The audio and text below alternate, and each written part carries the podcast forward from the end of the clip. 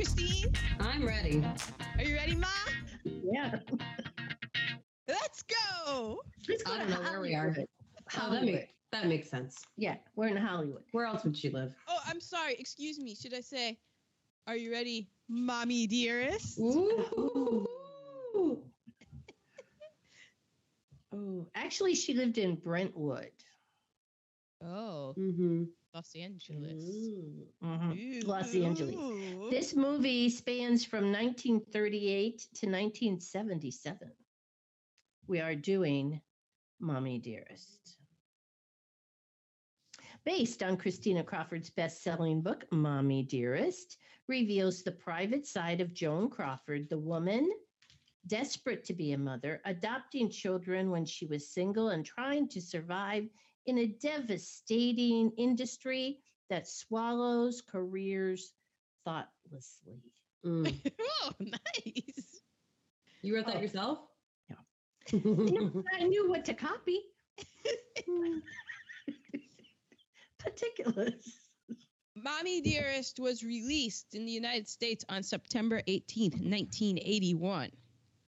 It was directed by Frank Perry, who is a veteran of the Korean War. Happy Veterans Day to all Thank the you for your veterans. service. He also directed David and Lisa, The Swimmer, and Diary of a Mad Housewife. And Nerd Alert, according to Wikipedia, he is the half uncle of Katy Perry. oh. Or I should say, Oh. was. He's no longer on this Oh. plane Okay. of living with us. The screenplay is by Frank Perry, as well as three other people. So you know that's a good seat. that's a good sign. we have learned that's not a good sign. So yeah, Frank Perry, Frank Yablans, who was the president of Paramount Pictures for five years. He oversaw the production and distribution of The Godfather, part one and two, and Chinatown. And he also helped adapt the screenplay for North Dallas 40. Uh, Tracy Hawk- Hotchner, who create created and wrote a TV series called Big Shamus, Little Shamus. Ma, any? No, no. Um, and she also acted in Little Big Man. And we have Robert Getchell, who also wrote Alice Doesn't Live Here Anymore, This Boy's Life, and The Client. Oh, okay. It's, as you said, it's based on the 1978 memoir Mommy Dearest by Christina Crawford. Christina Crawford. it. yeah, you have to tell us about it too. Also, yeah, which version are you gonna read? Because there's the the original version that came out, and then there's a 20th anniversary version that came out in '98, which has 50 pages from the original taken out, but added an additional 100 pages. Oh, Probably the original. Then I don't need an extra 100 pages. Um, so Although you'd read them in five minutes. I know you're a speed reader. That's an extra 10 minutes of your day. She was Christina Crawford was adopted in 1940 by Joan Crawford. She is one of five children that was adopted by the actress. Um, in 1943, Christopher was adopted, and then in 1947, she adopted twin girls Kathy and Cindy. Um, in 1942, there was, uh, I guess we'll call him Christopher One. He was adopted in 1942, but then he was reclaimed by his birth mother. Um, Christina Crawford had no involvement in the making of this film. In fact, she denounced the film as grotesque and a work of fiction. She said it was highly inaccurate and nothing like the real Joan Crawford. There was no chopping of the tree, no wire hanger beating. Christina Crawford also wrote five books called Survivor, Black Widow, No Safe Place, Daughters of the Inquisition, and Scammed. Hmm. It's edited by Peter E. Berger, who did Hocus Pocus, Mhm. Fatal Oh. Attraction, and Coach Carter, to name a few. The music is by the legendary Henry Mancini. Huh. Henry Mancini is famous because he did the Pink Panther theme. He also wrote Moon River from Breakfast at Tiffany's Mhm. and the love theme from Romeo and Juliet. Nerd alert, he was in the United States Army Air Forces in 1945 and helped liberate Mauthausen Gusen concentration camp in Austria. Oh. Thank you for your service. In the 70s, it was all about Henry Mancini. I in the 70s, in the late 90s, I had Henry Mancini's greatest hits. That's why I was like Henry Mancini. I didn't even I'm, I didn't even mention Peter Gunn because I'm like nobody's gonna know the the theme for that. Man, Pink Panther theme, Moon River. I'm gonna have Moon River stuck in my head all weekend now. Director of photography is Paul Lohmann. He also did Coffy, Nashville, and High Anxiety. Just Oh, high Black- anxiety. black exploitation film, a classic by Robert Altman, and a parody film by Mel uh, Brooks. Mel Brooks. Yeah, just this guy had a career all over the place. I thought that was great. The cast, starring as Joan Crawford, Faye Dunaway. Mm. Faye Dunaway, we saw her in Chinatown, Network. She was also in Bonnie and Clyde, Three Days of the Condor. From 1967 to 1981, she if you look at the movies she was in, she was in big time classic movies. Nerd alert. And many men were in her. Oh my gosh. Faye Dunaway? Faye Dunaway getting it done in Hollywood? Being around town. This is a sex positive podcast, Ma. Are you putting shame on Dunaway? No, No, she just stated a fact. you were saying what she was in. I was saying what was in her. I, it just it seemed like an easy segue. I thought that this was interesting that did you know in real life we all know that it's Lucille Lesueur is Joan Crawford's real name, but did you know that it's Lucille Fay Lesueur? No. F A Y and then That's Faye weird. Dunaway with an E plays her. That's weird. Mm, neater, neater. Well, I'm sure you all have this in her in Joan Crawford's book, where she wrote, "Of all the actresses, to me, only Faye Dunaway has the talent and the class and the courage it takes to make a real star." And that was before she Oh wow. before she Oh. was set to play her. That was before the book was out. Those were some nice words. I mean, she when they were nailed it. I mean, yeah. I, that's a little bit like maybe she's a little too good to play me. like, ooh.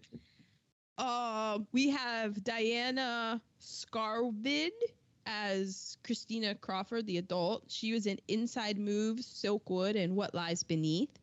And Mara Hobel or Mara Boyd as little Christina Crawford. She was also in Roseanne, The Hand, Personal Velocity.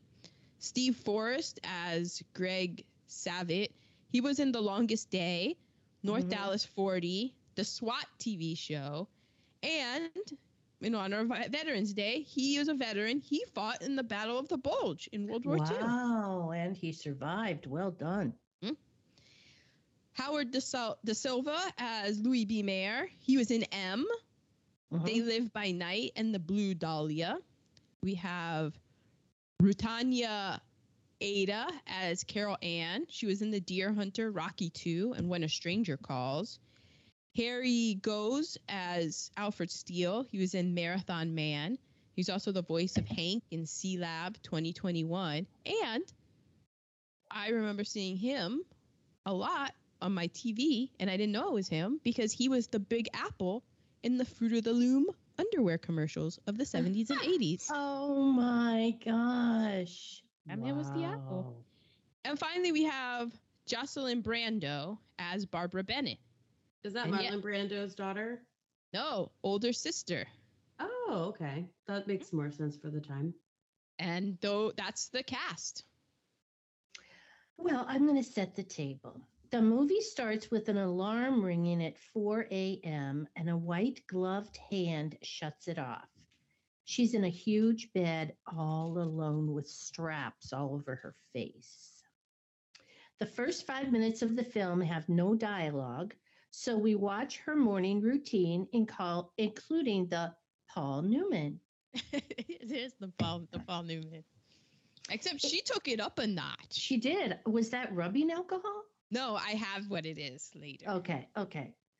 It uh, it is obvious she has OCD when it comes to cleaning.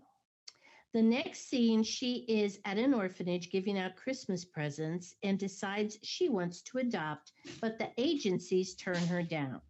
So her rich lawyer boyfriend buy her a baby. What could go wrong? Could go wrong. What could go wrong? A lot. Maybe, allegedly, we don't know.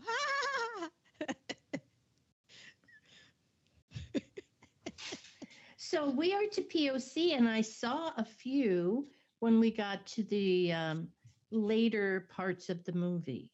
oh, I just had one. I just had the black man who was the cue car holder on the soap opera. Oh, well, there were a couple in the hospital. Oh, I mean, nobody No. said anything. No lines, no. I mean, the cue Oh. card guy got chastised for holding the cue card too low, but That was so sick. Oh my God, that was so sick. Okay, so power of cast. I got enough. all right. Well, You get into it. I mean, we talked about ageism, but I felt like that still played a little bit to do with it. We talked about that a lot last Yeah, week. Yeah, yeah. Oh yeah, and I'm sure we'll circle back into that. And then I meant to get into a whole um I wanted to look into uh abuse in a with adoption cases, but Mhm. I didn't end up doing the research, but I have gone down a couple TikTok Yeah. time travels in my time of just how harmful adoption can be. Right. Yes.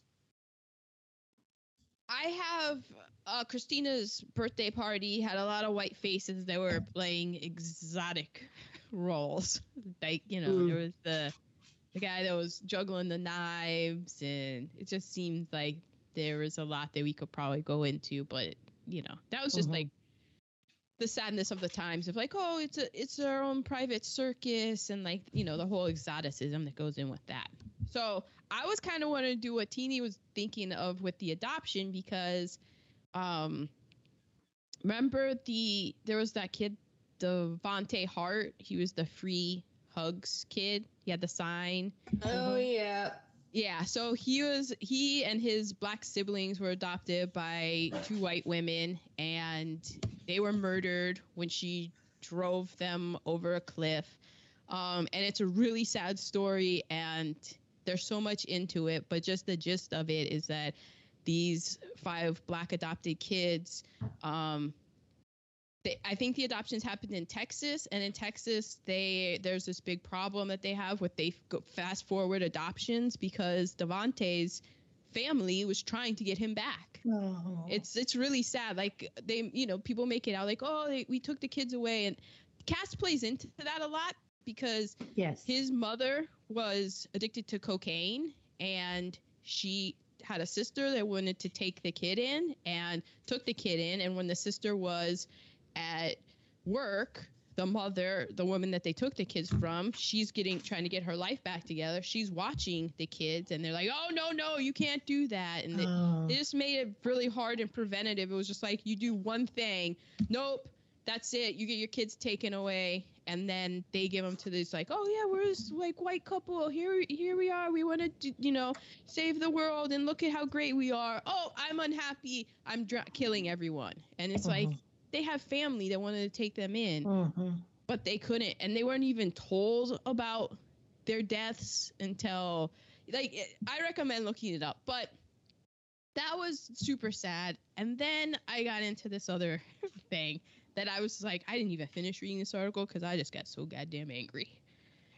So, as far as caste is concerned, of course, not of course, but as you would assume, um, if you've been listening to this podcast, you would assume that black youth are overrepresented in foster care as far as the proportion of the population of black kids in America versus the population of black kids in foster care is higher. That all being said, 44% of kids in foster care are white. So what I'm about to say Like we can be like, oh, it disproportionately affects based on the population black kids, but it also affects a lot of white children. So this is something that I don't think a lot of people know about because I didn't. I stumbled upon an article in the Marshall Project by Eli Hager and Joseph Shapiro. So most foster kids who age out of the system have no idea that state agencies are respons- the state agencies that are responsible for protecting them have been taking their money for years. The first example in this article was this kid, his mother died when he was a child, and he was owed $700 a month in federal survivor benefits because of her social security benefits or contributions that she made through her paycheck when she was alive. We all get those taken out of us, out of our paycheck, the social security benefits and deductions. She died when he was little. He was owed that money. But foster care agencies go through case files to Oh, find of kids who are entitled to benefits. They apply to the Social Security office to become each child's financial representative, which is Mhm. all legal because these kids are in foster Mhm. care. So they don't really have anyone. And they're like, yeah, here we are. Once it's approved, the agencies take their money without notifying the children, their loved ones, or their lawyers. Wow. 10 state foster agencies hire for profit companies to obtain millions of dollars in Social Security benefits. And it's a major line of business for these companies. Wow. Wow. These companies are making money off of foster children's money that they're entitled to that they don't even know about. This also includes children whose parents died serving the country Yeah. veterans kids and they they're in foster care and you're taking their money. 165 million dollars was stolen in 2018 Damn. Oh, wow. money that's supposed to go to these kids. Who don't have anybody to look out for them. Already in a system that you know is fucked up and i and the thing is is that people will point to the foster care system because depending on your state it's either run by the state or it's run by the county at a county level and you know that people are in there people who don't like big government and always talk about big government Mhm. and are always like, oh, see, this is why big government, this is why the government can't do this. This is why we need to privatize all of this. And it's the privatization that has gone for these companies. The, the only way these companies make money is by finding these kids to take their money. Like it's it's like the devil version of Robin Hood, just stealing from the poor to just give to the rich. I guess that's like capitalism. like when I say it out loud. But so when did all this bullshit ha- start happening? With the, like when did the states start turning for profit to for profit companies to start mine foster care children's cash? That would be the Reagan era. So yeah, in the 80s. They were like, "Hey, hey, we can take care of this for you." And they made it up, to, you know, how they do. They're just good at the spin. And so everybody's like, "Yeah, this is great. This is great." So if you happen to be living listening to this and you know anyone that's a foster kid or know any like tell them to get online and see like what money that they are owed if they are owed any money because people a lot 165 million in 2018 Wow. just taken from these kids. And I couldn't finish the article. Again, it's on uh, the Marshall Project article. Like you can Google it because they have the kids, and I couldn't. I couldn't handle reading about these because they have not. Like this kid, he comes out of foster care like 16, ages out, Right. and then he's trying to like scrape together to you know go to college and stuff and and you know it's just uh uh the trauma of all of that of being in foster care not having the stability of that kind of life and then you're trying to you know what the right thing to do is so you want to go to college and get an education but you don't have any money nothing to you. And then you find out yeah somebody $700 a month was just taken from you and you had no idea about it. And that's that's just the grift that they're running. So congratulations us nice job. And like i pointed out for Cass, because yeah disproportionate black youth but the majority this is happening to white children as well and mostly white children if you go based on who's in foster care and the percentages of it and stuff. So it's it's affecting all kids, and but I think that the assumption is like, oh, it's poor Mhm. kids and, and that kind of thing, and that kind of goes into caste because Mhm. like you you know you can be white and stuff, but if you're if you're white and poor, and that's where that's where the caste gets built on because it's like, well, I'm Mhm. white and poor, but at least I'm not Mhm. brown or black. At least I'm white. Yeah, but you're still getting stolen from, Mhm. just Yeah. like brown and black people. Wow. Okay, so we are to nerd alerts. I read that when she first named Christina, she named her Joan Jr. Yeah, Oh, weird. I don't know when she changed it to Christina. I read quickly. She quickly changed it. But then one of the little twins I thought was named Christina as well. Mm. I Or think when are you gonna get into why eventually their twins weren't in it? Oh, I don't. I don't know. I no. You can go ahead. I mean, I don't know. I left all the. No, I don't know. Oh, I mean, I kind of have an idea, an inkling of it, okay. You can save it since we're at Nerd Alerts. okay. And now we are to nerd alerts. All right, so September. This came out September 1981. Oh my gosh, guys! So many low key, very interesting things happened. I had to cut myself off because this was getting way too long about 1981. So first off, it's September 81. Ma, where am I?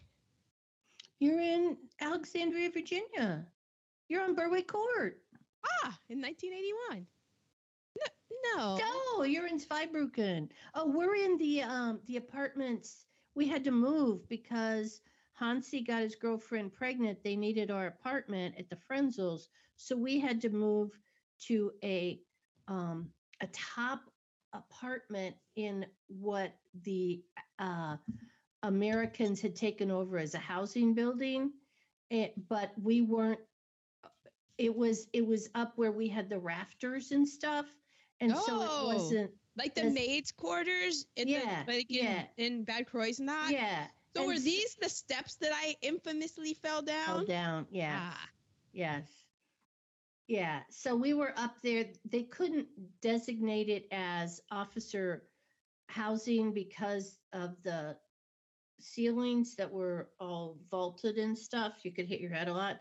So we were able to rent it from the people who owned it but we had americans living under us under us dollar under, we were in the maids quarters but yeah. they were under us. Yeah Okay. So 1981, Ronald Reagan is sworn in as the 40th Yes, president of the United was. States. Oh, so so this is about the time when foster children's money starts getting stolen from them. That's wow good. which is why we do not call it Reagan Airport. We call it National, National Airport. DCA. Uh, Iran, Iran releases 52 Americans who were held for 444 days. There's like, oh, how interesting. I do have a tasty about that. Oh. Okay. So, like, I think maybe Poppy had an inkling that something was going to happen. And so we were, I was supposed to go with some other wives to the Asta Pots and Pans factory. And What a Poppy thrilling called night on the town.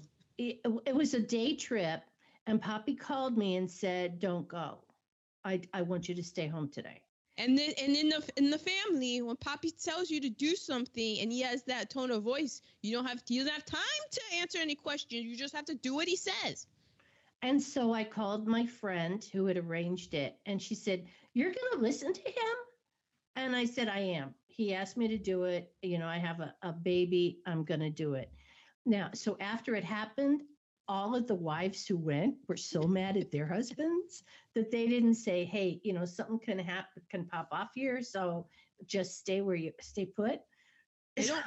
They don't. But see, the thing is with Poppy is that he he put money in to build up that equity. He's always built that equity. He hasn't. He doesn't like abuse it. So that's why when you get that of voice, he says something, you're like, okay, I will I am asking no questions because he hasn't he doesn't pull that on some bullshit. That's important. I did go to the Asta Pots and Pans factory later. Later? And God. those are the three pots that you always see at Christmas and Thanksgiving. And you still have them. I still have them. Are those the blue pots? you will inherit not the blue ones, the uh, the ones that Oh, uh, the, the- corn pudding are in, Yeah. the green bean casserole are Mm. in. Those. Yeah, Okay. they're very nice, very nice. Th- Yeah, so you will inherit. Um, in March, I, Reagan. no, I almost said I can't wait, and that wasn't the right thing. Oh my gosh! I totally understood. Like I don't take offense You know. at that. I get it.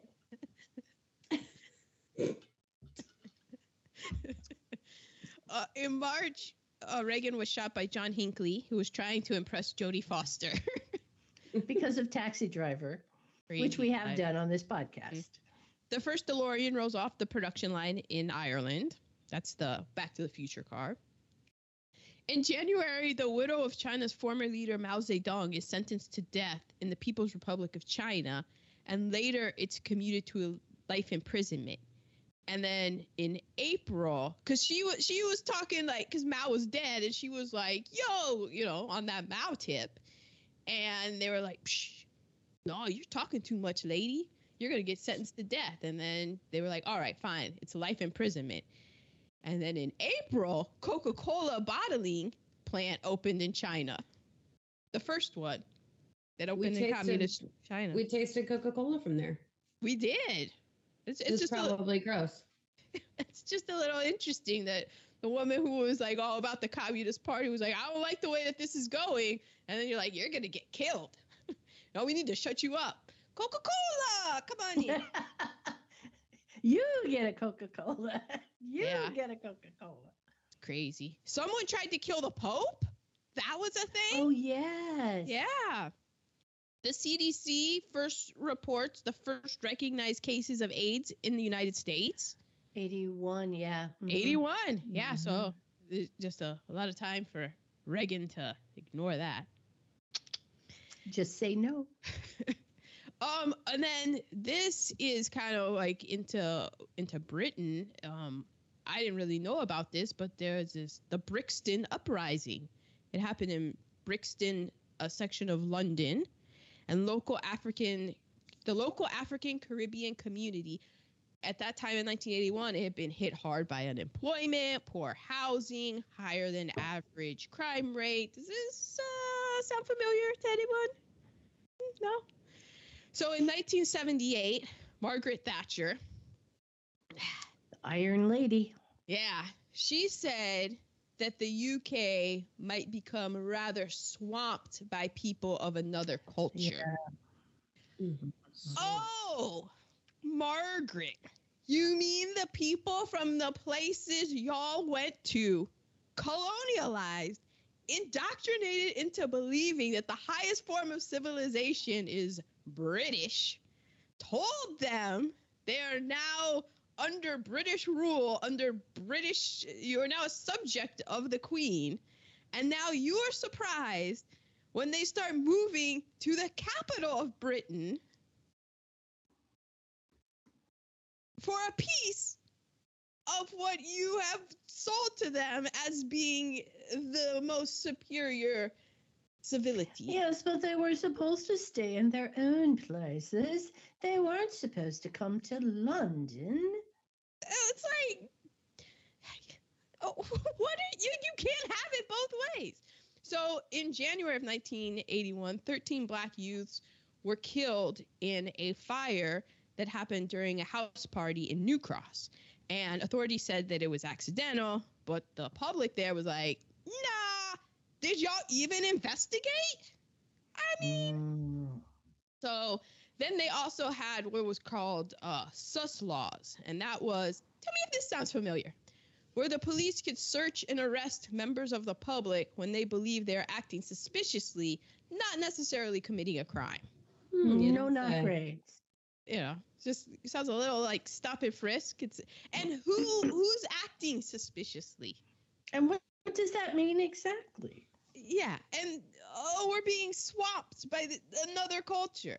So they had special a special patrol group and they formed that because the crime rate was getting out of control because you know basically because the economy was tanking and stuff and like you know then pe- people were like oh we can't afford anything and then people were blaming the people that didn't look like them it's like well the problem is obviously these always. people It's always them. right so this special patrol group within five days 943 people were stopped and searched. Oh my god. and they arrested 82 people. So that's all going on in 81. Then you have Michael Bailey, who is a black youth. He was stabbed, and it was this thing where he, where police officers came across him. He was running away from a group of people, and they saw that he was stabbed. And so, because of all of the distrust, because I don't know, maybe because you stopped 982 people, that when the people call see like, oh, there's this black kid and he got stabbed, and the so then the bystanders were trying to help him. And then the police came and they're like what's going on? They're like he was stabbed. So then the police were like ah, we're the police. We can take care of this faster. So then the police come and they put him in the the police thing you know the police car. But then uh, the people who are like looking on like yo the police are arresting this guy. Hits that's getting stabbed. What the hell? So it's all this distrust in the community because the police show up and the, and they're like obviously they're up to no good and it's nefarious even though the police say that they were trying to help and get him uh, where he needed to be. I think eventually he ended up succumbing to his injury. So then people were pissed because they were like the police like look what the police did you know because this that's what happens when there's this the, the distrust in the community. So and it wasn't just black people who were pissed you know because there were there were allies that were out there too like what the fuck? And so there was a ton of frustration. And all that frustration boiled up and that's when you get the brixton uprising.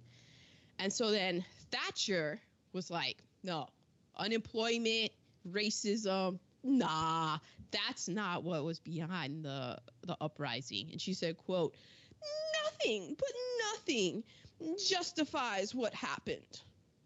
Like gaslighting motherfucker. So there's like a lot of um i didn't really know that much about this but you know that song electric avenue? You got to go down to electric avenue. That's kind of a, alludes to the brixton uprising and then the clash the only band that ever matters is they have a song on london calling called the guns of brixton which is about that and I've been meaning to watch this, but director Steve McQueen, he has a series called Small Axe, and there's an episode that's about the Brixton riots, and Oh, that's okay. on Amazon.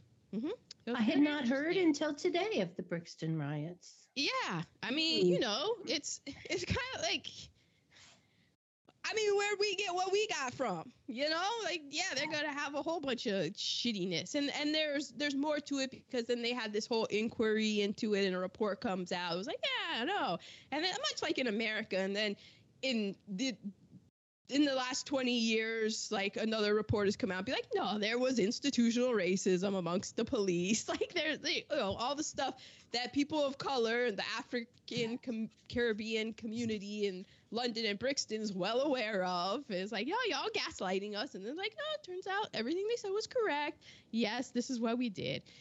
And so there's just so many more things. We got to do another movie from 1981 because there was just so many wild, interesting things that happened. But finally, to round it out, uh, Lady Diana Spencer married one Prince Charles in 1981. Oh. Hmm. She said it was the saddest day of her life. Well, second, maybe. What, of And- her life? when you take in the the Well, totality depending of on who you ask. Yeah. uh, the movies. So top five movies. Number five was Stripes. Number four, Arthur. Number three, Superman Two. Number two was On Golden Pond, and the number one film was Raiders of the Lost Ark. Hmm. It could That was a also be. film. It's also funny because I just copied this from a film that we did. Um, and that was also in 1981, and it's funny that I didn't. They're so lucky that that uh, Chariots of Fire came out before the Brixton riots happened. Because uh, can if you y'all can go back and li- I was on one on that episode. I had no love for that. Um, so Oscars, yeah, Reds, Raiders of the Lost Ark, On Golden Pond, Atlantic City, and the Best Picture of the Year, produced by one Dodi and Mohammed Fayed, Chariots of Fire. I didn't realize he produced that. Yeah, 'Cause I thought- you just said that you watched all of The Crown season five. Yeah, okay. and we mentioned it in it. I mean, we we we kind of just. I mean, we mentioned it, but then we like moved on because I I really Yeah. wanted to tear into the colonizers in that episode. Yeah, okay. Huh. Well, this is why in The Crown, um, his father is saying all you do is produce duds. So, Mm. and truth be told, Chariots of Fire was a dud. So, But it won best, it won best picture because uh, you know the people who did the voting they love to look at us. We Look let a us. Jew win. We, We yeah, represent we us. allowed that to happen. Only in Britain can this happen. Hmm, well done. Well done. Teeny, any nerd alerts? Not for me. Not for me either. So we are to negative reheatables. Mm. I mean, I don't care what um decade it is. Those eyebrows were just I know. too so bad. much. But they weren't even like that was a that was it was a caricature because if you look Joan Crawford had like eyebrows were kind of her thing, but they were not as thick as right, Faye Dunaway. right, right. It was a lot.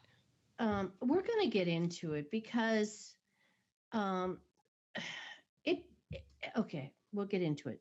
Um, making the children call her mommy dearest because if they would just say mommy, she would correct them. Oh, No, it's mommy, Mommy dearest. dearest. which is just uh, those swim caps. When we went to the Heartlines to swim because they had they they made their own out outside pool.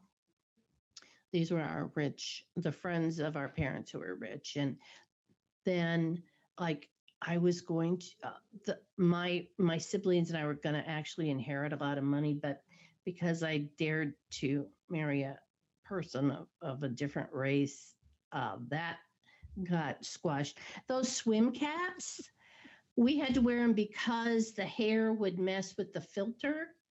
But oh man, they Oh, were that's why? awful. Um, they would oh, they would cut you under your chin if if you had a substantial chin. And oh, they were horrible. I hated those swim caps. That was the reason, although also if you colored your hair, the um Would it make your hair turn green? it never made my hair turn green, but I wore a swim cap. But if you colored your hair, it would change the color and texture of your hair. So we always had to wear swim caps there. Um, and of course, you know, verbal and physical abuse. Yeah, yeah, yeah, yeah.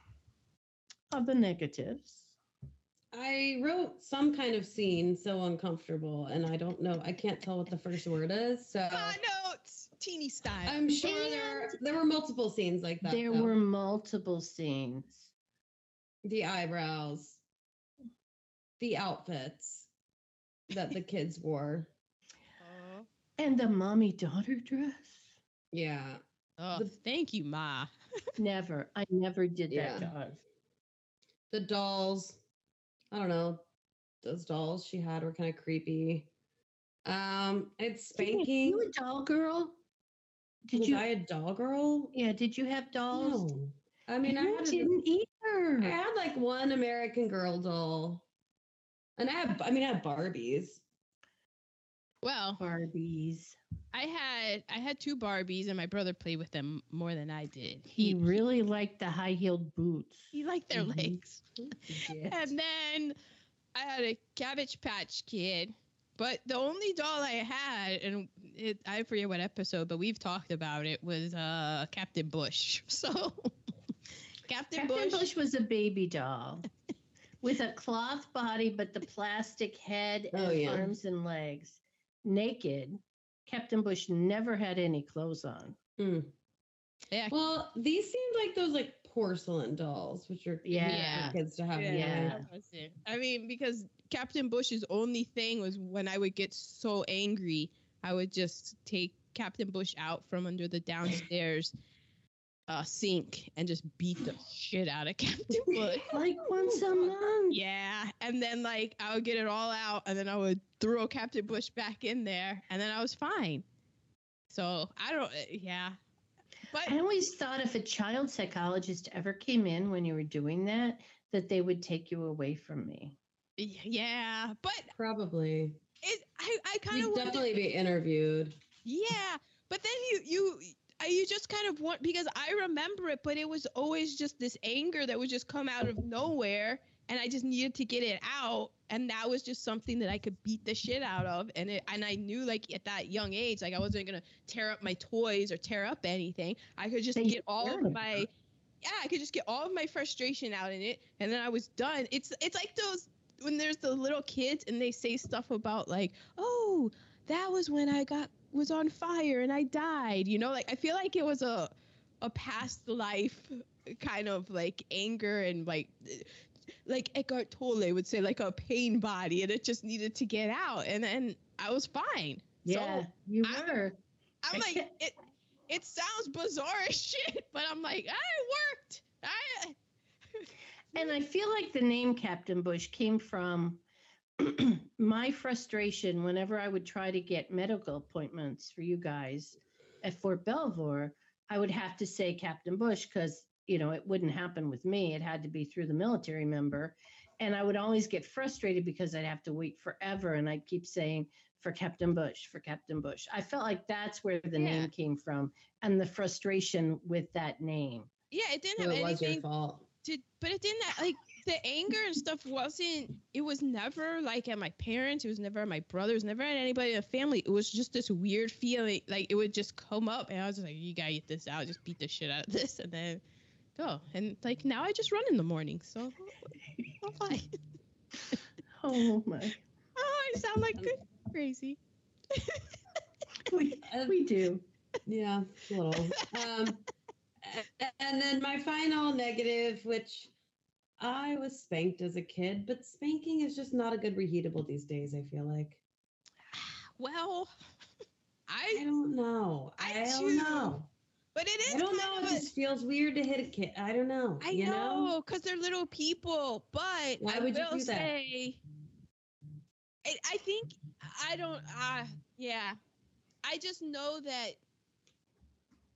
Ah, uh, yeah. I guess you can't. But Yeah, it gets the results you want, but yeah. I- yeah. Mm. Yeah. I remember one time I had to spank Adam. One time. It was in Kansas. It might have been when he was peeing on other people's houses.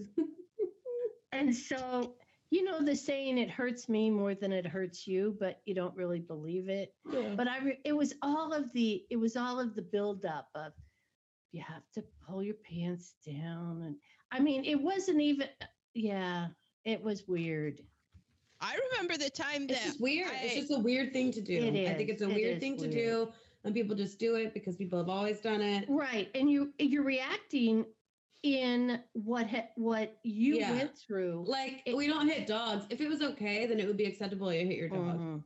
It's And true. if anybody hit their dog, no, you'd be mad at them. right. It's true. It's just controlling that that moment of anger when you're God damn it, how many times do I have to tell you this? Yeah. Or also, couldn't it be like, how do I say it? Like he was peeing on houses, and that's something that he could get in trouble with, with like the MPs, with like cops, and he's a, he's a mhm. little brown boy, and so that's life or death, you know. And so, if I'm not justifying it, but I I could see how somebody could in certain situations when they fear that the outcome could be the death of their child and they want to teach a, a life or death lesson. Yeah, I get it, you but I just smack. think it's there's a But- different ways. But yeah, Let's have we- the conversation. Tell them, look, you could get murdered by someone if you do that. Yeah. Yeah, but I don't. I don't know. I don't I remember that. I do remember, like, I don't slam doors, and there's a reason why I don't slam doors. Yeah, so but I there just are- think there's different ways. Yeah, yeah, you're right. But hey, you spank your kids. I'm not going to agree with well, that. Uh, That's I- right. I You're not going to have any to spank. yeah, so. I remove myself from that. I just think it's kind of fucking weird that all these other things in the world, and then we're like, yeah, spanking kids is okay though. Like what? Yeah, and then you have to like make kids like take their clothes off to get spanked. Like that's also fucking weird. Yeah. I just think it's strange. Like if you, I'm sorry, down. if you want to have a weird. kid, then be prepared to have a tough conversation and figure out how to control your anger. You're right. You're right. You're right. And plus, I was always the asshole kid that would be like, "That doesn't hurt. That doesn't hurt." Uh, oh, you make it hurt. r- r- Like you want it to be over. I'm not Denzel Washington in Glory with the one tear coming down. Oh, I'm, I am. I'm, That's I'm me. 100%. crying already. like, No. ow, I'm already hurt. You've done. I've learned my lesson. No fear. Oh no, I was showing all the fear. So you were little Christina. I was No, I wasn't. Well, yeah. Christina not leaving the dinner table when she wanted to eat. I thought that was amazing. She sat there for so long, and when she, She left that put- steak on the bedside table, She would get that look in her eyes, and Mhm. I would go, I'm scared. I I'm Mhm. scared of you. yeah yeah. Are those Okay, all of your negative reheatables? mm-hmm. All right. So right off the bat, we have all the running of the faucet for Joan's entire morning thing. It's that is a complete that's a nightmare reheatable in 2022.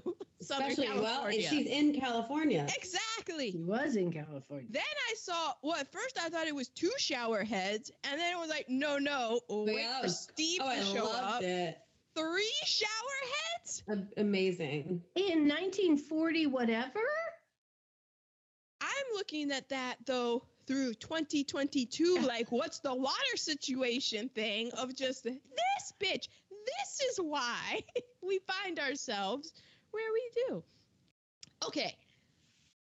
How much of about Lucille Lesueur did the public know in 1981? Ma, you're kind of the only one that can really tell us about this because In 19 what? You were alive in 1941. no, 1981.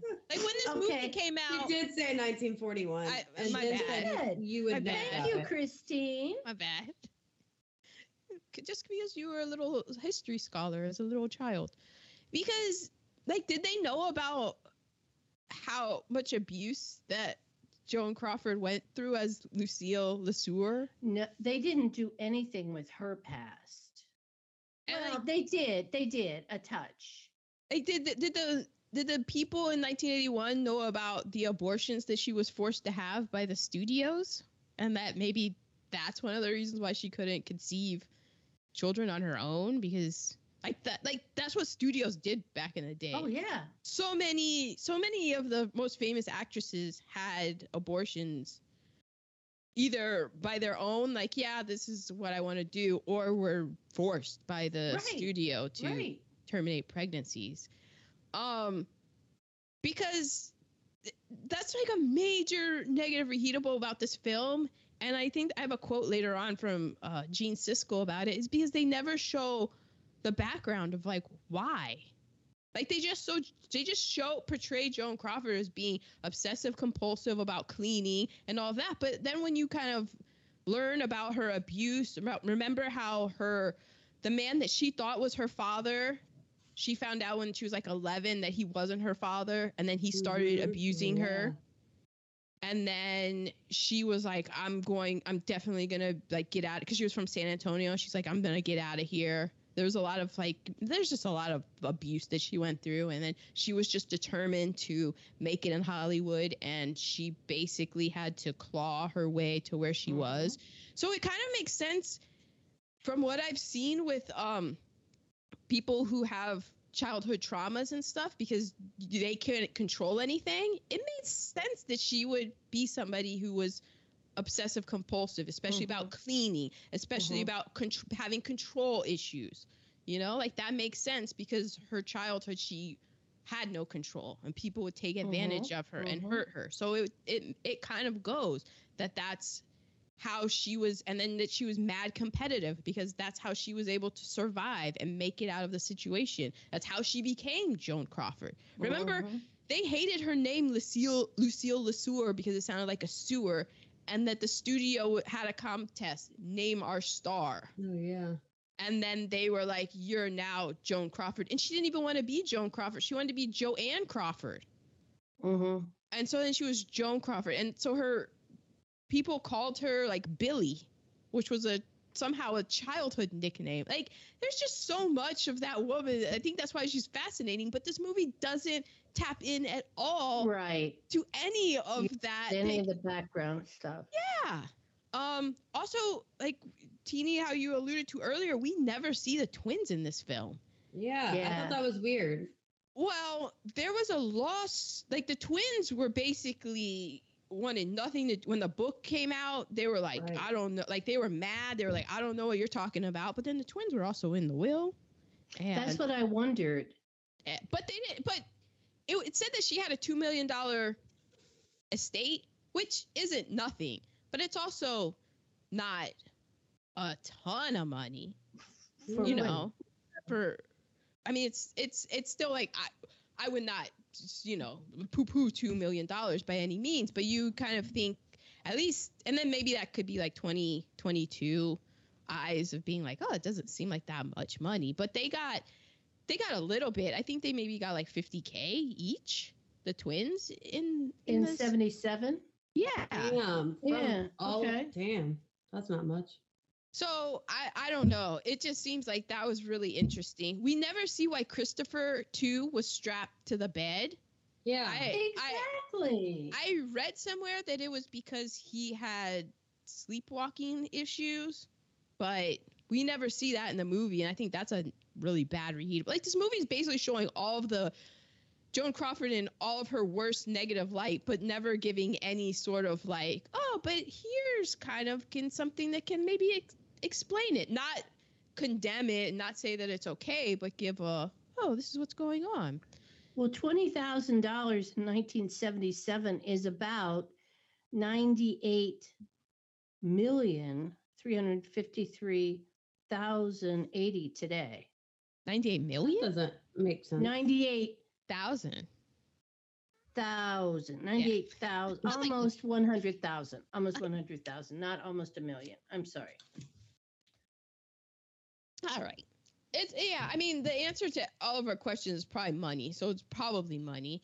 Yo, Joan's running for. Look, Joan Crawford was a dancer, and by all accounts, she was very much in tune with her body. Um, she was uh, said to be a bisexual woman. She had many affairs with many people. And you're gonna tell me that that's how Joan Crawford ran? That was And the running sweat form? behind the knees? What was the sweat behind the knees? I got sweat behind my knees. That's a thing. yeah, but you sweat. I mean, Yeah. you're a sweater. I'm a sweater. I'm sweating right now behind the knees.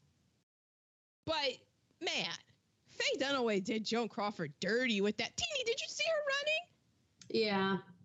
A lot I- of wasted movement. Yeah. I thought it was pretty funny though. It was funny. Cause I was just I was just like, man, they, they did that woman.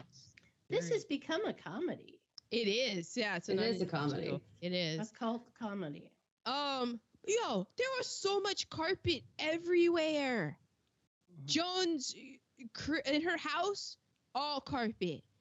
In Mhm. LB's office, it was all carpet. It was, Mhm. That restaurant that they went to that she got humiliated in, probably all carpet. All carpet. Everything It was all carpet. carpet. and thick, lush carpet. It did look thick and lush. I will say that's the problem with carpet is that when it's new and thick and lush, I like it, but you know, life happens. Man. Um just all the tossing out of the dolls. Again, this movie just showed just the craziness, but it never went into like the why. Yeah. Yeah. Um, I would say so. Getting back to the eyebrows, they're so over the top that they don't work. But then also, like that is the thing that we think about with Joan Crawford. And I was reminded of, remember, well, we haven't done it yet, but when we do What's Love Got to Do with It, like Tina Turner in the 80s, very toned woman, very fit, just fantastically fit. And then you watch Angela Bassett.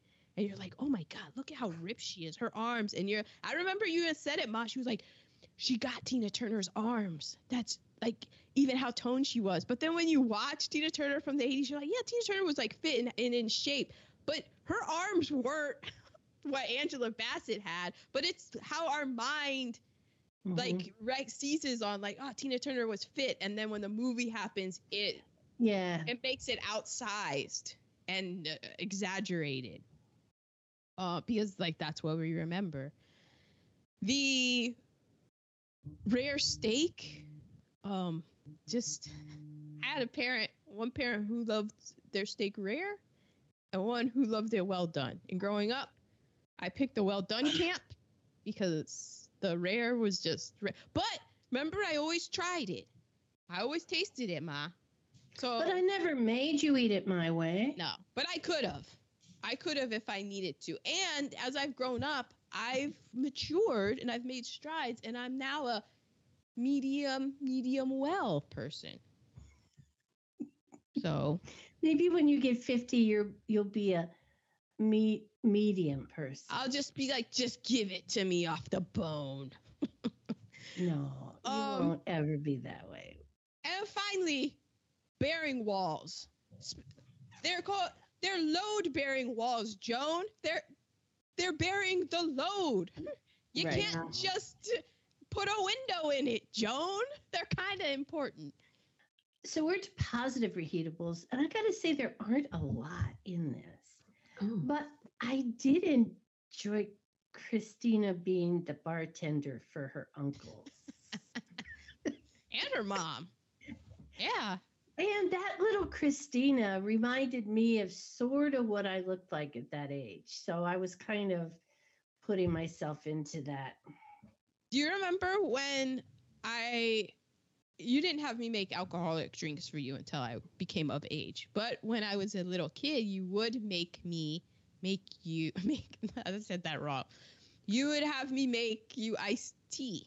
Yeah. And Oh, I would always I would always try to overdo it with the lemon and I could never overdo it with the lemon. You were always like, "Oh my gosh, you make the best." And I'm like, "I put half a bottle of lemon juice in that. That is nothing You but would. lemon juice, lady." you would try. You would. Yeah. 'Cause I was hoping I was like, maybe if I make it so bad and so lemony, she'll never ask me again. That's me. And you were like, "This is so delicious." I remember one time in Bad Kreuznach, we were uh, the women were sitting out in front of our apartment complex, and and one of the women needed ice, and this woman was a germaphobe, such a germaphobe, and I asked you to bring ice, and you brought it out in your bare hands, and she took it from you that which was the hugest compliment that she could give you because she was such a germaphobe I was so dirty back then too. If I was in her shoes now, I'd be like, I'm good. Ah, I'm good. it was so funny to see her go okay i, I can do this oh, it, Oh, priceless. not me. Um, I really liked Joan Crawford's bedroom. Oh.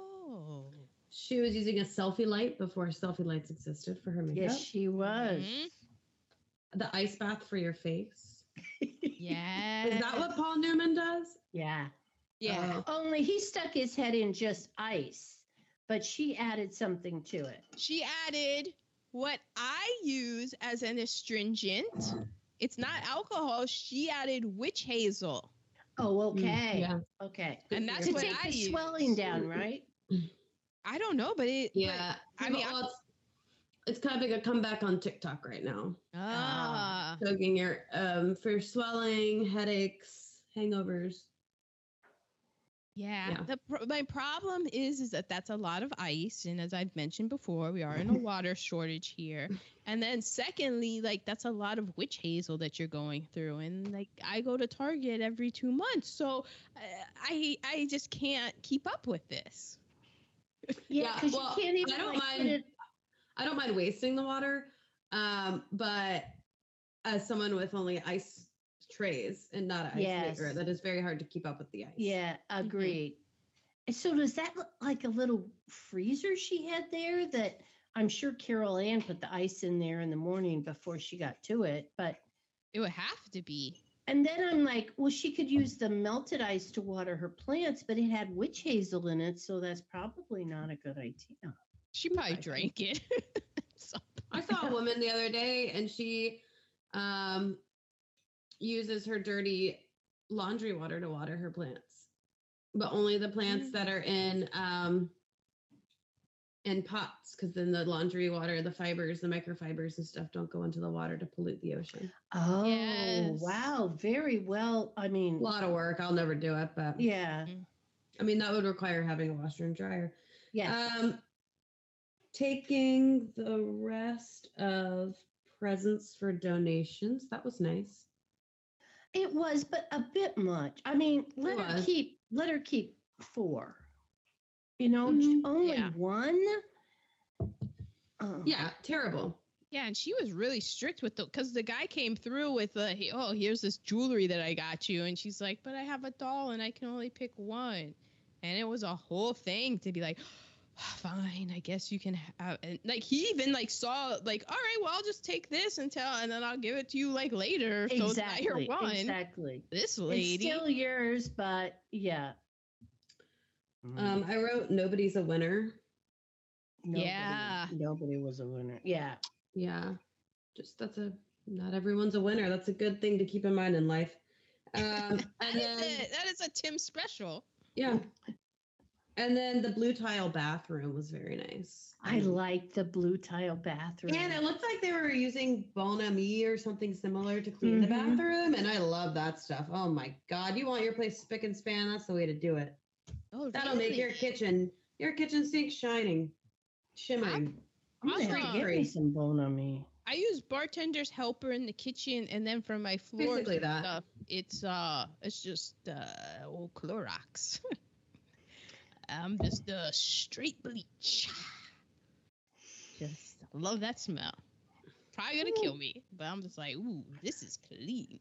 And you have no nasal hairs at all, do you? None, none. Um, Those wait, are- the tile.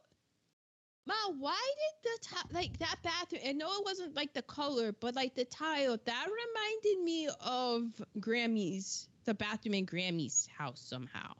Was it really tiley? Like I know it was like smaller, but did it have like yellow tile instead? Well, there was were- a, when before you were born, the tile was gray and burgundy. and then Grammy painted it orange. Ah, Orange. Very orange. orange. Very orange. So it was it was tile, bright colored tile. That must have been what was speaking. Yeah. Because I was like, there's a familiarity I feel to this, and I can't pinpoint it. Yeah. Of a it was bathroom with tiled. The- tile. The, entire thing was tiled. Not just like the bathtub area. No, it was all tile. Walls. Yeah. Everything was tiled. Okay, so I have for my positive reheatables. Hey, Joan and I wake up at the same time. And. I went, dang, that is early. I was kind of like, it's a little too light. Like, wh- what is she right by a street light? Like, what's going on here? And I was then because of the time change, I was all like, what time? Oh, we're like near Christmas, and it's still dark when she's going out. What i- is she? Is this her whole routine take an hour? Because, uh, yeah. So I kind of I got sucked. I into feel like her routine did take an hour, actually.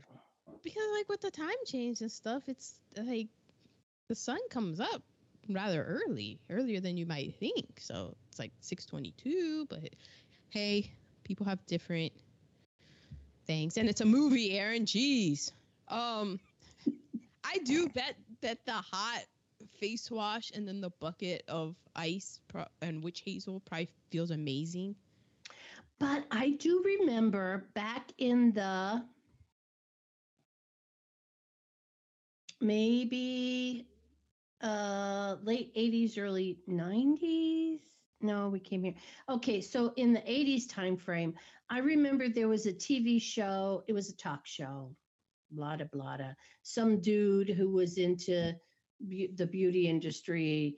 Anyway one this one um actress i think she was a charlie's angel or she was in um jack and and Chris, chrissy snow and Three's Company. Three's Company. Maybe she became one of those girls. And so she came in to do her morning routine and she did the ice bath after washing her face. And he said, No, no, no, no, no. That's too big of a con, that's too much of a stress on your skin that you go from warm to that much cool. Yeah, but this was like in the uh, 70s. And I'm going, it did not hurt Paul Newman one tiny bit. Well, do you But- know when he did it? Did he do it right after watching his face? Well, no, he Paul Newman. It turns out, I think that we can say was a functioning, Functioning alcoholic. alcoholic. So he That was was for doing hangovers. Yeah, even Yeah. when he woke up to because he'd be all swollen and then he'd do that yeah so he probably went from But they, uh, room temperature to ice bath but pe- but that's a whole thing. You Like should I, do well. You should wash your face, but I wash my face with cold water or room temperature water. And then after you're washed up, then you can ice your face, and then follow up with your serums, moisturizer, and SPF. oh, oh, that's what i'm doing wrong Yeah, that's probably it. Oh, I just don't do the. I I let the. You know what? I let do the ice. The cold Southern California mornings. It's been in the 40s lately. yes okay Oh. and you know what we're giving it to you that is chilly Uh, My final positive reheatable is uh so I mean that adoption agency that denied her. I mean yeah Yeah. here's the thing like did they den- is this one of those the bro- the broken clock being right twice a day thing? Like yeah. was she denied because it's like oh you're a single woman you're denied? Or were they like yo you're like you've been through a lot of trauma in your life that you haven't really dealt with. We don't really we think you need to work through some things before we give you children. Yeah i, I feel like it was a no you're a woman and you're not married so you're yeah denied. exactly. And who is going to take care of the baby? Because you're a working woman and your hours are are not like regular work hours so who's mm. going to be there to take care of the baby I wondered that when they had, because she had the housekeeper and then she came home with the baby. Like, did she have the talk with that? Because if I was a oh housekeeper, I'd be like, no oh, so now I'm the name. Like, this yes is now my kid. Awesome. right great i'm i'm doing diapers Got This bitch. right Are you going to pay me more? No, I get paid the same. So we're to quotables and there were so many that i actually had to like knock down all of my quotables Yeah. There were so many. uh, in the very beginning, she's saying to her uh, rich lawyer boyfriend, You know what's missing in my life? And he goes, A hit movie? He, Ooh. he had so many zingers for her. You're too vain to be pregnant. I had that. Mm. Ouch. How dare you? I, I mean, how dare anyone say that?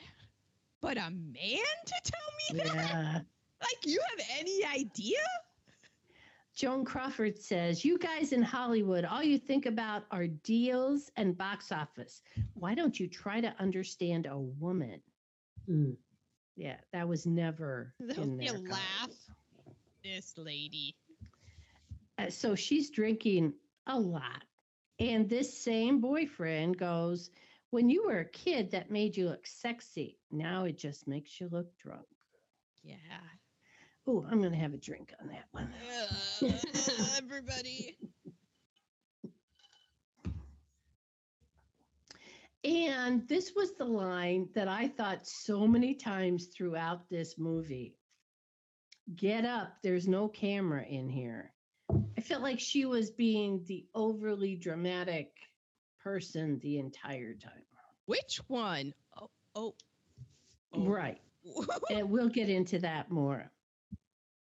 Uh, and then the little the little Christina goes, if she doesn't like you, she can make you disappear.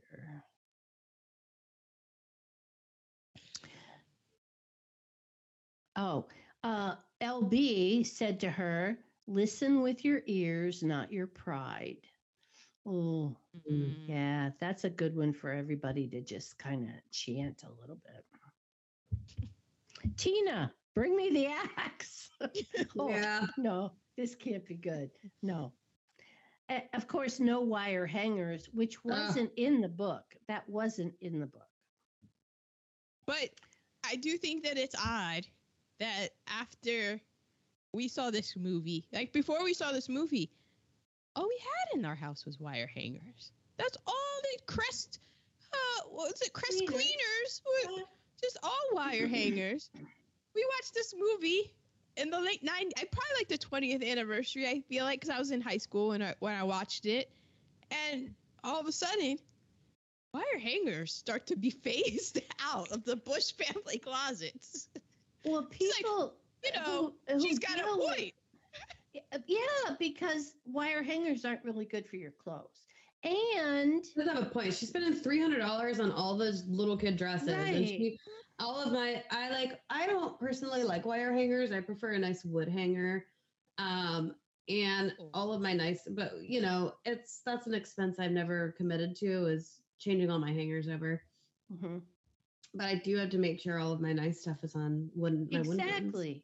Or or the velour hangers. I got into the velour hangers. Ooh. Now, I Ah. will tell you, when Manzel and Liz Bush moved from All right, third person. moved from Indianapolis to Germany, and we we couldn't get our household goods. We couldn't get our household goods. They didn't know where our household goods were. They were in a crate that hadn't been properly sealed. Now at that time, they would take all your all your clothes on whatever ever hangers you had, put them in a cardboard wardrobe, seal that up, put it in a crate, and send it across the ocean to you. Our crate wasn't properly sealed, Oof. so our clothes had rust stains from the wire hangers, and which caused the army to stop letting them do the wardrobe things. Everything had to come off of the wire hangers because they had to pay us like three cents for every piece of clothing, but because the wire hangers rusted. So you're welcome with that. So it was the United States Army that was really no wire hangers. No wire hangers after this. Exactly. We Everything. Everything. Oh my gosh, rusted. Ma! It was awful. What if it was the wire hangers that started the people? They were crunching numbers and they're like, we got to come up with a way to pay. We have to pay out all of these things. Where can we find money? Oh, we'll steal it from the foster kids. There you go. Yeah. Uh, unbelievable. Because we have to give her three cents for every piece of clothing that's ruined, and the and then you had to prove what your clothes were worth, and they gave you a Montgomery Ward catalog and a um, J.C. Penney catalog, and you Oh. could say my shirt would be worth Because- this. Yeah, because they're like, we know what we're paying your husband. It's so obviously you weren't shopping at Macy's then, were you? And we all know it's the late eight. It's the late seventies, early eighties. It's all polyester, some poly blend, synthetic. Okay. Um, okay, those were my. Wait, did I do the? I fix all my uncle's drinks this way. Oh, No. Yeah. Okay, that's my last one. Other clothing. Um, I have. When you polish the floor, you have to move the tree. If you can't do something right, don't do it at all. Mm. that cuts a little close to home. And then. I'm not mad at you. I'm mad at the dirt. Mm. I'm not mad at you. I'm mad at fill in the blank. Yes. Um. Well, this is after they said you're too vain to be pregnant. She said, "I would, I could be a mother and a father." what? Which? I mean, there's plenty of Yeah. of women who do that. Yeah. Um, life goes by too damn fast. You got to know how to compete and win. Mm. Uh, nobody ever said life was fair, Tina. I'm bigger and I'm faster and I will beat you. Every, Style. every time. That reminded me of my dad playing checkers with me. But that's how. But that also goes into the thing that this movie lacked is because that's the whole reason that Joan Crawford became who she is, is because she was super competitive, competitive with Norma Shearer, competitive with Bette Davis, and like that mm-hmm. was the thing. And she was she saw that in Christina and was like, God damn, everything is such a competition with you. And it's these two women who just would not back down. And you're just Mhm. like, yo, y'all, y'all are just oil and water, man. Ugh. Um, I don't. I think this is just the way that she said it. Why are you always looking at yourself in the mirror? I don't think it has the same effect. It's- Yeah, because Yeah. as she's looking in the mirror at herself saying that to Christina, why are you always looking in the mirror as she's looking in the mirror? And then when Christina, when Christina is like in the bathroom after she'd thrown Bon Ami everywhere, and like he's like, clean it up. And she was like, how? And then the and then Joan left, and she, Christina just goes, Jesus Christ. That was my favorite line of the film. Yeah. She Yeah. just she was such a little kid, but in that moment she was just such a little adult and how Yeah. that, I was scared for her as an actress, of the child actress, of like, I was too. is she Oh, okay? yeah. Like I don't Yeah. know. Just in Wikipedia, she went on to do other things, but this like that seemed like a traumatic and because of like how she delivered that line, it made me laugh, but also it was like so uncomfortable Yeah. because she was just like Jesus Christ. And it has tears in her eyes. She just seemed like a like she seemed like a 50 year old woman that had been working at the DMV for 20 years. Exactly. And then obviously no wire hangers, but almost my favorite line might have been, "Don't fuck with me, fellas. This ain't my first time at the rodeo." rodeo." Yeah. Yeah. Yeah. Man, you got all of mine. The only one that you didn't get between the two of you was, um, so Joan gives, I guess the, that the first dude who was like, "You're too vain to be pregnant." That guy, Mhm. he was drinking whiskey, and she made a comment about like they're coming, like the agency's coming over. I don't want them to smell whiskey on your breath. And just the way he was like, "Damn it, Joan!" That I was like, "Oh man." That's why So- she drank vodka. Okay. LVP. Crazy begets crazy. Like Christina is not her kin, is not doesn't have any DNA shared with her, but she made Christina in, into crazy. Because I mean, I- I look I would look at Christina and the times that she would stand up to Joan, it would be like, you know, you could just back down and not go into the crazy situation you know is coming. But you have enough crazy in you to say, I'm going to stand my ground here. That little girl, some of her expressions were frightening when it Mhm. was, No. uh, uh-uh, uh, mm-mm, I'm standing up to you right now. Yeah. Oh, little girl, you're going to get so hurt. Oh, man. Uh, yeah. I had similarly. I just had um, child abuse. Yes. Mm. Yes. I don't know, especially when you go out of your way to get children. Like it's one thing to like, not that it's better to abuse your own child, but like, you, like really, you like went out of your way to adopt children, and then you're gonna abuse them. Yeah. I've like similarly with all of you, mine was both of them was Joan and Christina Crawford because hurt Yeah. hurt people hurt people, and it just seemed like they were two like picture two magnets slowly rotating, Mhm. and they would just like sometimes they would attract, but most of the time they just repelled each other Yeah, and just hurt each exactly. other, and it was just it just was obvious to me like we don't know either of these women. Like we don't know, and we're never gonna know. Like only those two really know What how. happened? Yeah, like how much abuse there was. All of that. Right. It's just you can just tell that Joan Crawford didn't have the skills to to be a good mother. Like like not to be a good mother, but it's just like she was just behind the eight ball in her life experiences. And then she in I I don't know like who knows what her intentions were of being a mother. I feel like she wanted to be a mother because she had a hole inside of her and wanted that to fill the hole. And then you're bringing in someone who like Christina who has been given up for adoption and comes with and like she knew that she was adopted and comes with that baggage Right.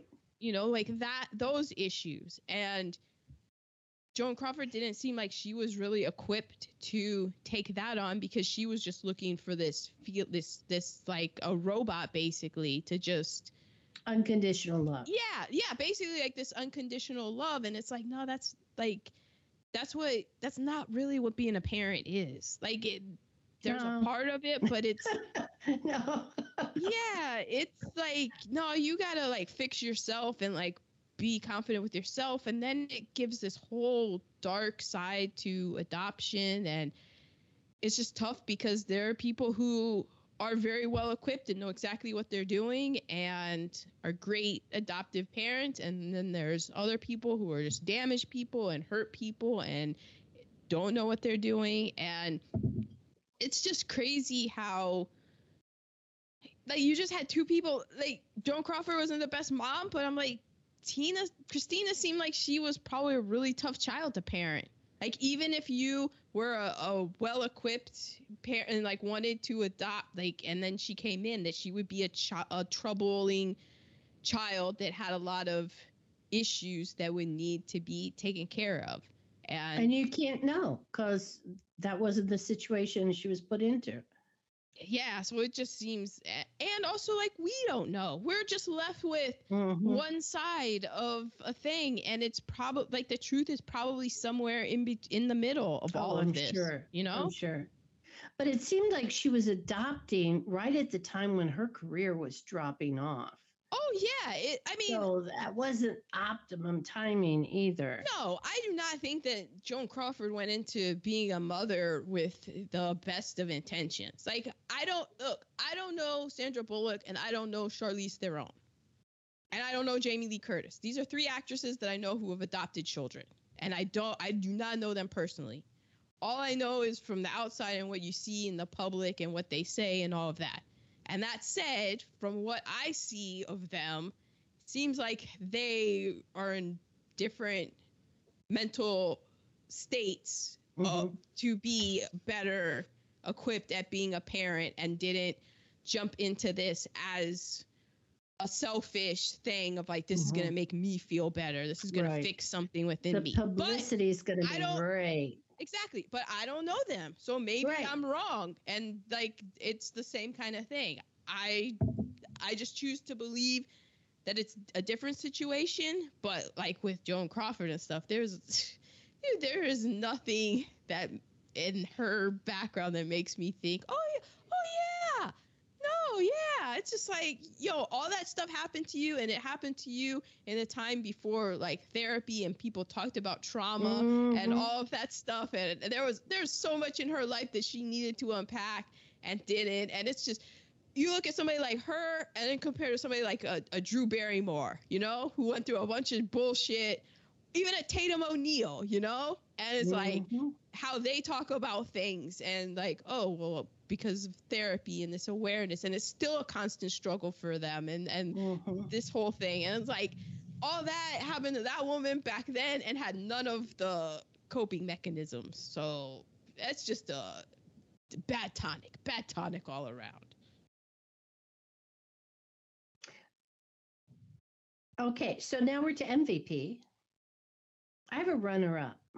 Oh, And maybe it's because I kind of felt like she looked like me as a little girl, but little Christina, I mean, um, when she would be stubborn, man, I thought she was really good.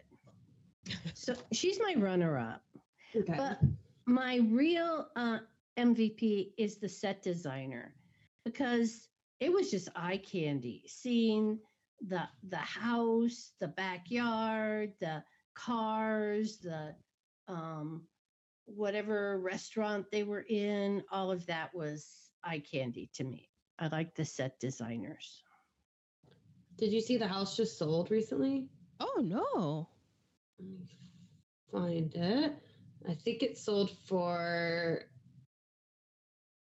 um, in 2019 sold for 18.8 million. Yeah. Um, oh, I'm sorry. It was torn down after selling for 18.8 million. Oh, Mhm. An Yeah. expansive grouping of property along one of the most coveted streets in LA being transformed into a single, nearly three acre estate for a Hong Kong based couple. They bought up a pair of neighboring homes for 36 million and plan on building a 36 foot 36,000 square foot residence. wow. Wow. Um, 1930s colonial. it was a backdrop for many scenes and music and movies, sorry. Yeah, and the backyard was, I didn't write it down, something that I knew. Just across the street is the Playboy Mansion. Oh, so Ma, we've been there. Remember we took the Mhm. one of those tours, and because I remember like the Playboy Mansion, so it's like Mhm. that in that area. Beautiful home. Brentwood and such. Mm-hmm. My MVP was both Faye Dunaway and Mara Hobel because I thought that they had a very great um, dynamic, and I believed every bit of it. So both of them together are my duo MVP. Okay. I have an honorable mention. It's MVP, but it's really it's an MVP for really being an LVP, but because it's it's basically giving the people what they want, and that's like this movie really leaned in to the roles that Joan Crawford played at the end of her career, especially yeah. like the axe thing because we've done we've done three joan crawford films we did grand hotel in 1932 and she was a young ingenue Mhm. And then we've done whatever happened to baby jane in 62 Mhm. and straight jacket in 64 Straight jacket. and like we really enjoyed straight jacket and that's toward the end of her career and it really leaned this movie i thought it really leaned into like that like what, what was it psycho biddy kind of like we were Mhm. talking about and especially because the wire hanger scene she had her face cream on so it made her Mhm. face like white Right. and and so scary and it was so overly dramatic a lot of the scenes with her were just it seemed like something out of a joan crawford overly dramatic film and so it it just felt really easy especially if that's kind of the last time that americans had seen her Right, to be like right. oh yeah joan crawford is this monster mother Right. you know it's just it's yeah, just the she same as like became a horror movie icon. Yeah. At the end. But my real MVP is the same as Christine. That would be Faye Dunaway. Because Mhm. she was like, by all accounts, she was horrible to work with on this film because she pretty much Mm. became possessed. But she just look, she looks so much like her that when they had the pictures of her, I couldn't tell which was Faye Dunaway and which was Joan Crawford. And I used to think that Joan Crawford. I didn't know what this movie was about. I thought this was Joan Crawford in the movie.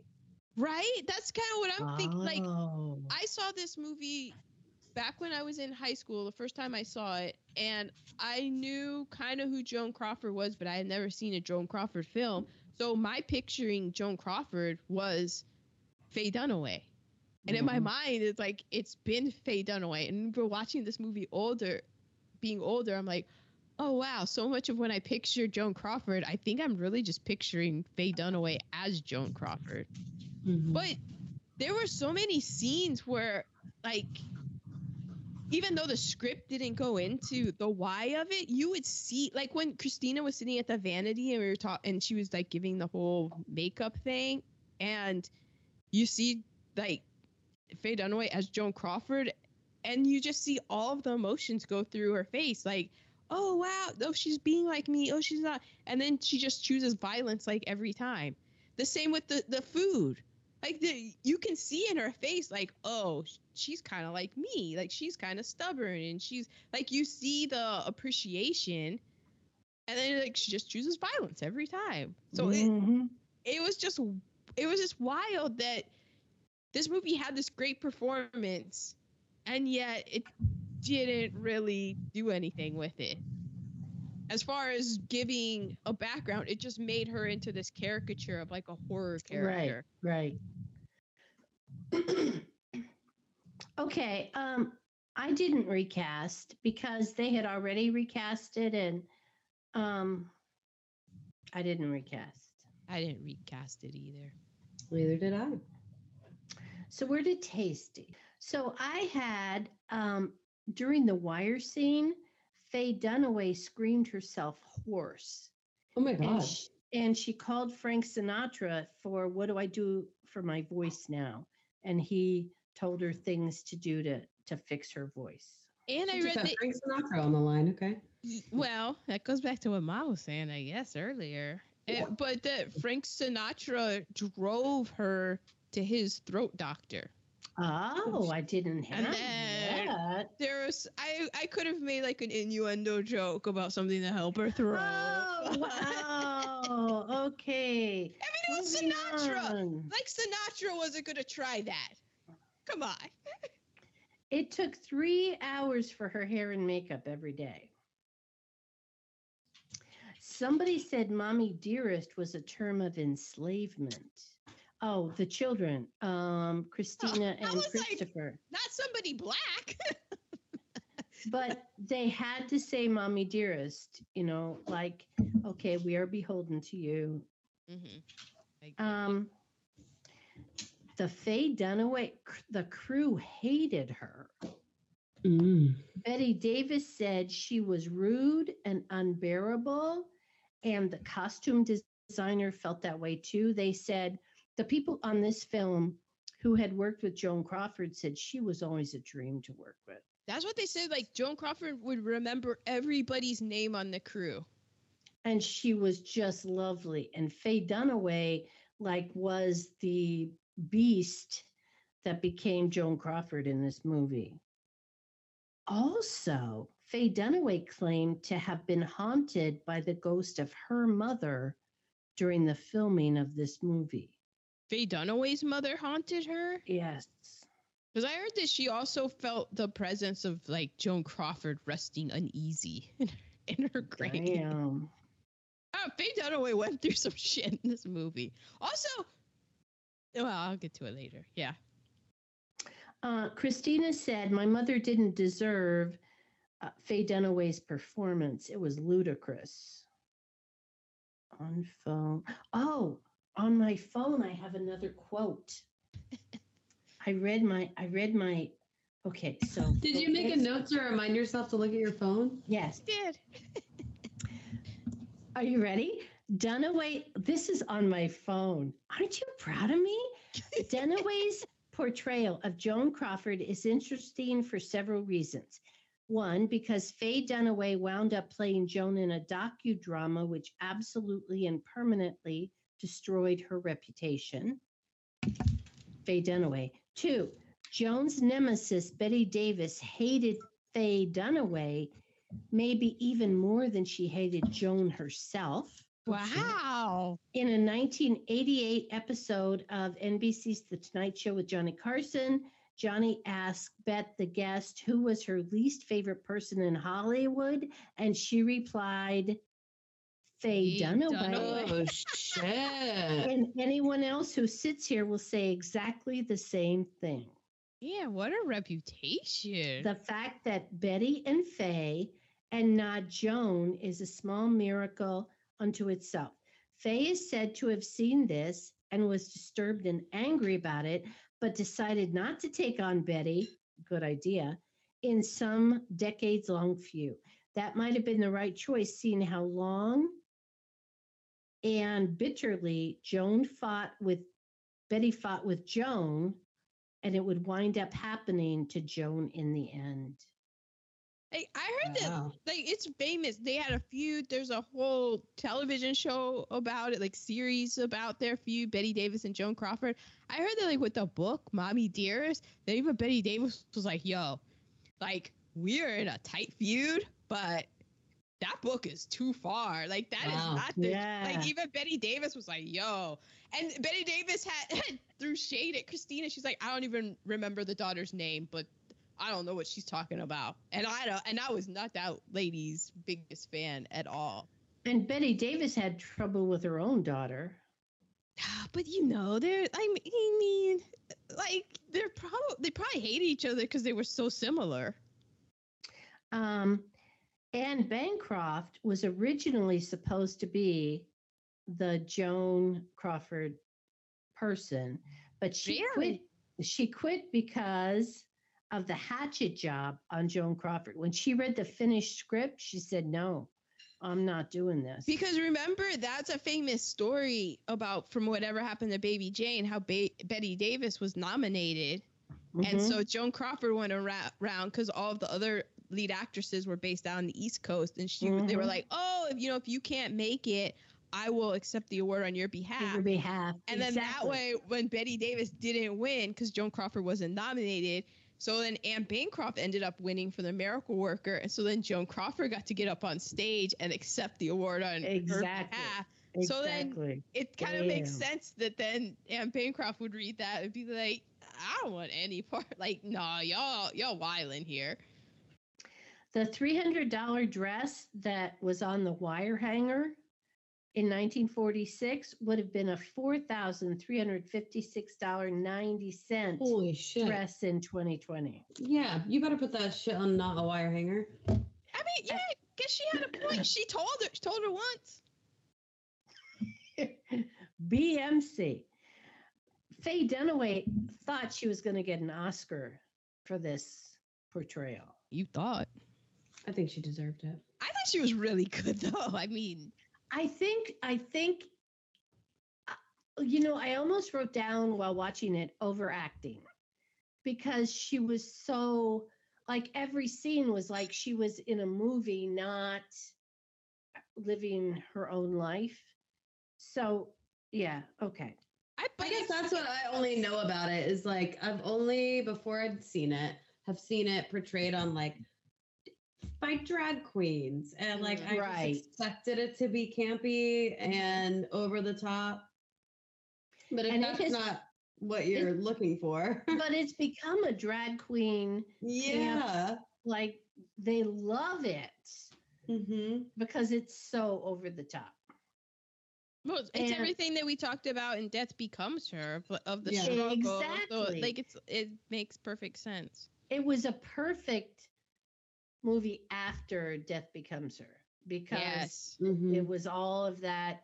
And it showed what happens to older women in Hollywood. Mm-hmm. You get dismissed. He wouldn't even walk her to her car. Mm-hmm. okay, You're, those wel- you're welcome for that. Teeny picks bangers. Bangers come in all shapes and sizes. Those Do you are ha- my tastes. Do you have any tasty titties?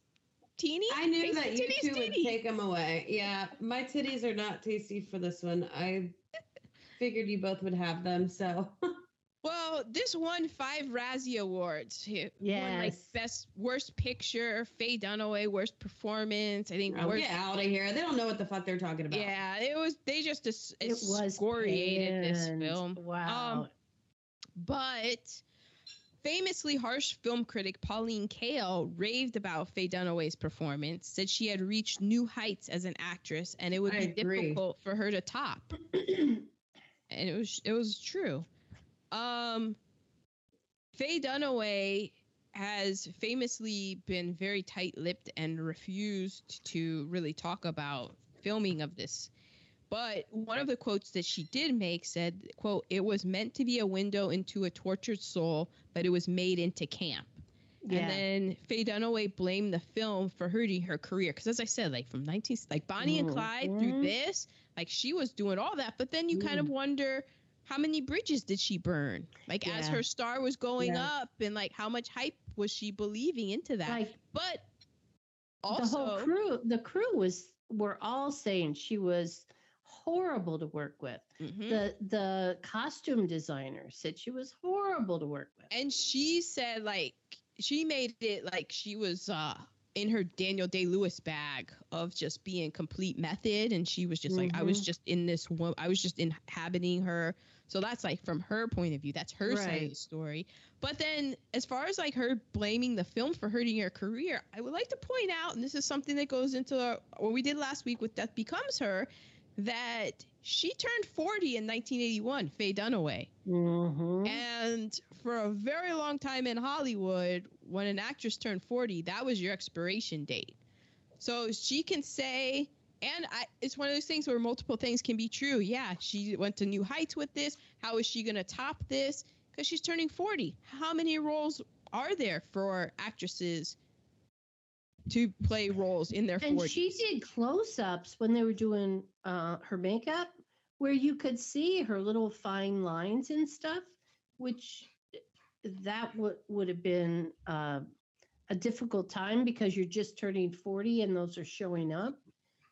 Yeah, I just think it's a it's an interesting thing like to blame this on the role, but it's also like we'll blame a little bit on Hollywood because you were Mhm. turning 40 and Mhm. they and you have this reputation of being difficult, so you know, you can't like when you're young and you're 20s and you're an ingenue, you can treat Mhm. people however you want. But that was that was one of the things the the contrast with Joan Crawford is because she had to scrape and struggle. She was they say that like with her fans and they alluded to this in this movie. They made it seem really dark, but apparently Joan Crawford with her fans, like she wrote back everybody that wrote to her, and she always because she always knew that the reason that she was who she was was because of her fans Right. and the people on the crew. She made it a point to know their names and be very respectful, very professional. So she could she could make enemies with other actresses and all of that, but sh- when it came to like the job and being a performer and knowing how to be professional, it's very interesting. Um, I have that. This was also a quote from Faye Dunaway. I know you have a life and you may act many roles, but after Mommy Dearest, my own personality and the memory of all my other roles got lost along the way in the mind of the public and in many in the mind of many in Hollywood. It was a performance. That's all it was. For better or worse, the roles we play become a part of our persona. And the actress and the woman we are identified with that persona. People thought of me as being like her. And that was the unfortunate reality for me about this project, which I think is like hilarious when you think about it, because that's exactly what she did to Joan Crawford. Yeah. Like, because yeah. like the thing that she's complaining about about being like I got lost in my role and now everybody looks at me as Joan Crawford and that like that's exactly what happened with the memory of Joan Crawford. It's like, Right. now and and the reason that that she was so over the top and gave such a great performance is because of the roles like Straight Jacket, whatever happened to Baby Jane, where it's it's Joan Crawford being super dramatic. That's what we associate Yeah, with Joan Crawford. It's true. Mhm. It's like that's what we that's what we do. That's why we're the audience is one of the honorary honorary LVPs because like we kind of have Yeah. we share some of the blame in this. Mhm. Um, Roger Ebert gave it one star. He said, "quote Unremittingly depressing, not to any purpose of drama or entertainment, but just to depress. It left me feeling creepy." Mm. And then Gene Siskel, he he gave it. I forget how many stars he gave it. I think he gave it like two, maybe two and a half. But he said, "Mommy Dearest isn't a bad film. It's more an incomplete story because the script doesn't care enough to attempt a thoughtful answer to the most obvious question of all: why." I Yeah. don't think you can show such extraordinary behavior in a film about a famous person and not offer some answers. It's simply not responsible filmmaking, both intellectually and dramatically. Mm, yep. Yeah. You know? Why was she that way? Yeah. why was he why was christopher too strapped into the bed? Like there's just so many whys that it never answered. Um it was a commercial failure so it grossed 19 million dollars and it had a 10 million dollar budget. So that gross is how much it made. But remember like there's the distribution there's the you know the advertising and all of that and there's also the crazy hollywood bookkeeping that we're like, oh yeah. Cause I look at that in my novice of finances. I'm like, it cost 10 million to make, but it made 19 million. Yeah. It's a failure. But Sounds like that's- plus nine nine million to me. but I guess like because you have to that's your gross. So it's like when you get your Yeah, paycheck. that's the and you see gross and not the net. Yeah. They had to take out for a bunch of stuff. Um, biographer Fred Lawrence Guiles said Christina started writing the book before her mother's death. And mm-hmm. that's why she's not in the will. Because I don't think I mentioned that. That was one of my yeah, she knew she was writing the book. Oh, Yeah. okay. and that was kind of one of my negative reheatables was the end, the last scene because Yeah. it's, it's them it's the executioner of the will and is that what it is? How you say that? The yeah, that person. Ex- Uh, executor of the will. of the will. Not executioner. Executioner. Um, but in this case, it was. yeah, and he was like basically like you and Christopher too aren't in the will, and Christopher And you know why? Christopher two was yeah, and you know why Christopher two was like ah that's just like Joan always getting the last word, and then it's the creepy shot on adult Yeah. Christina, and she's like, you thought, like, Yeah. But does she? yeah. So I guess I guess Joan didn't know that she was writing this book, and that's kind of like all right, well you want to write this book, you ought to out my will. But that's like the Heartlines it dropped me out of the will, but you don't have to drop my siblings out of the will, you know? Just yeah, but but the, just the the blackness just rubbed off on it. Just soiled everyone. Yes, Just- It soiled everyone that they touched. So It is brought up to me frequently. look at me. Look, look at me. The embodiment of wealth you never had. oh, so and then finally, um, let's see. Oh, did I did I tell you about so Christopher Christopher two? Remember there was the first Christopher, the birth mom came. Yeah. Christopher two was originally named Philip Terry Jr. and then Philip Terry Sr. broke up with Joan Crawford, and so then she changed. She was like, I can't be reminded of this man who broke up with me. So then she quickly changed the name of Philip Jr. to Christopher, and that's how he became Christopher too. Because Christopher was, but he wasn't given back to his birth parents. He was No. sold back to his birth parents. No, I that was. Christopher one. There's two. Right, There were two babies. So then Right. Christopher two wasn't named Christopher. It Right. goes in like with, with Joan had this thing with names where she was just like Yeah. some yeah. Well, and then also Joan Crawford put everything in plastic casing, like furniture, lampshades, hats, and everything, because you was so um thing, uh, uh, obsessive compulsive. And then, so she had to go through private brokers and stuff. And one of the brokers that she went through, I think it's the Tennessee Children's Home Society. uh, They were that's where she got the twins from. They were involved in human trafficking Oh. Biz- she had to go outside of other means. So like when you're saying like, oh, she sold the kid back or they paid money back, like th- it was just this is this woman is out here wanting babies and getting them. And that goes back where we were off mic talking about you were talking about my dad and he was like, Yeah, kids are always getting abducted. You just never heard about it. And I was like, Yeah, they just human trafficking, all of this. Like we hear about it now, but it's always been going on. Mhm. hmm Those are all. Well, this has been Mommy Dearest. A lot to digest this week. I enjoyed though. I did too. Um, and so next week, All right. Well, I have I had a movie I picked out, but then I have two movies. Oh. mm-mm. So do you guys want to pick or should I pick? I Uh, think I'm gonna let you pick. Yeah. Go for it. All right. Well, I think this makes sense because we're on a bit of a streak. So, if you remember from Death Bonnie Becomes Her, what? Bonnie and Clyde. No, but you're close. Oh shit. It do, it is directed by somebody that we mentioned last week.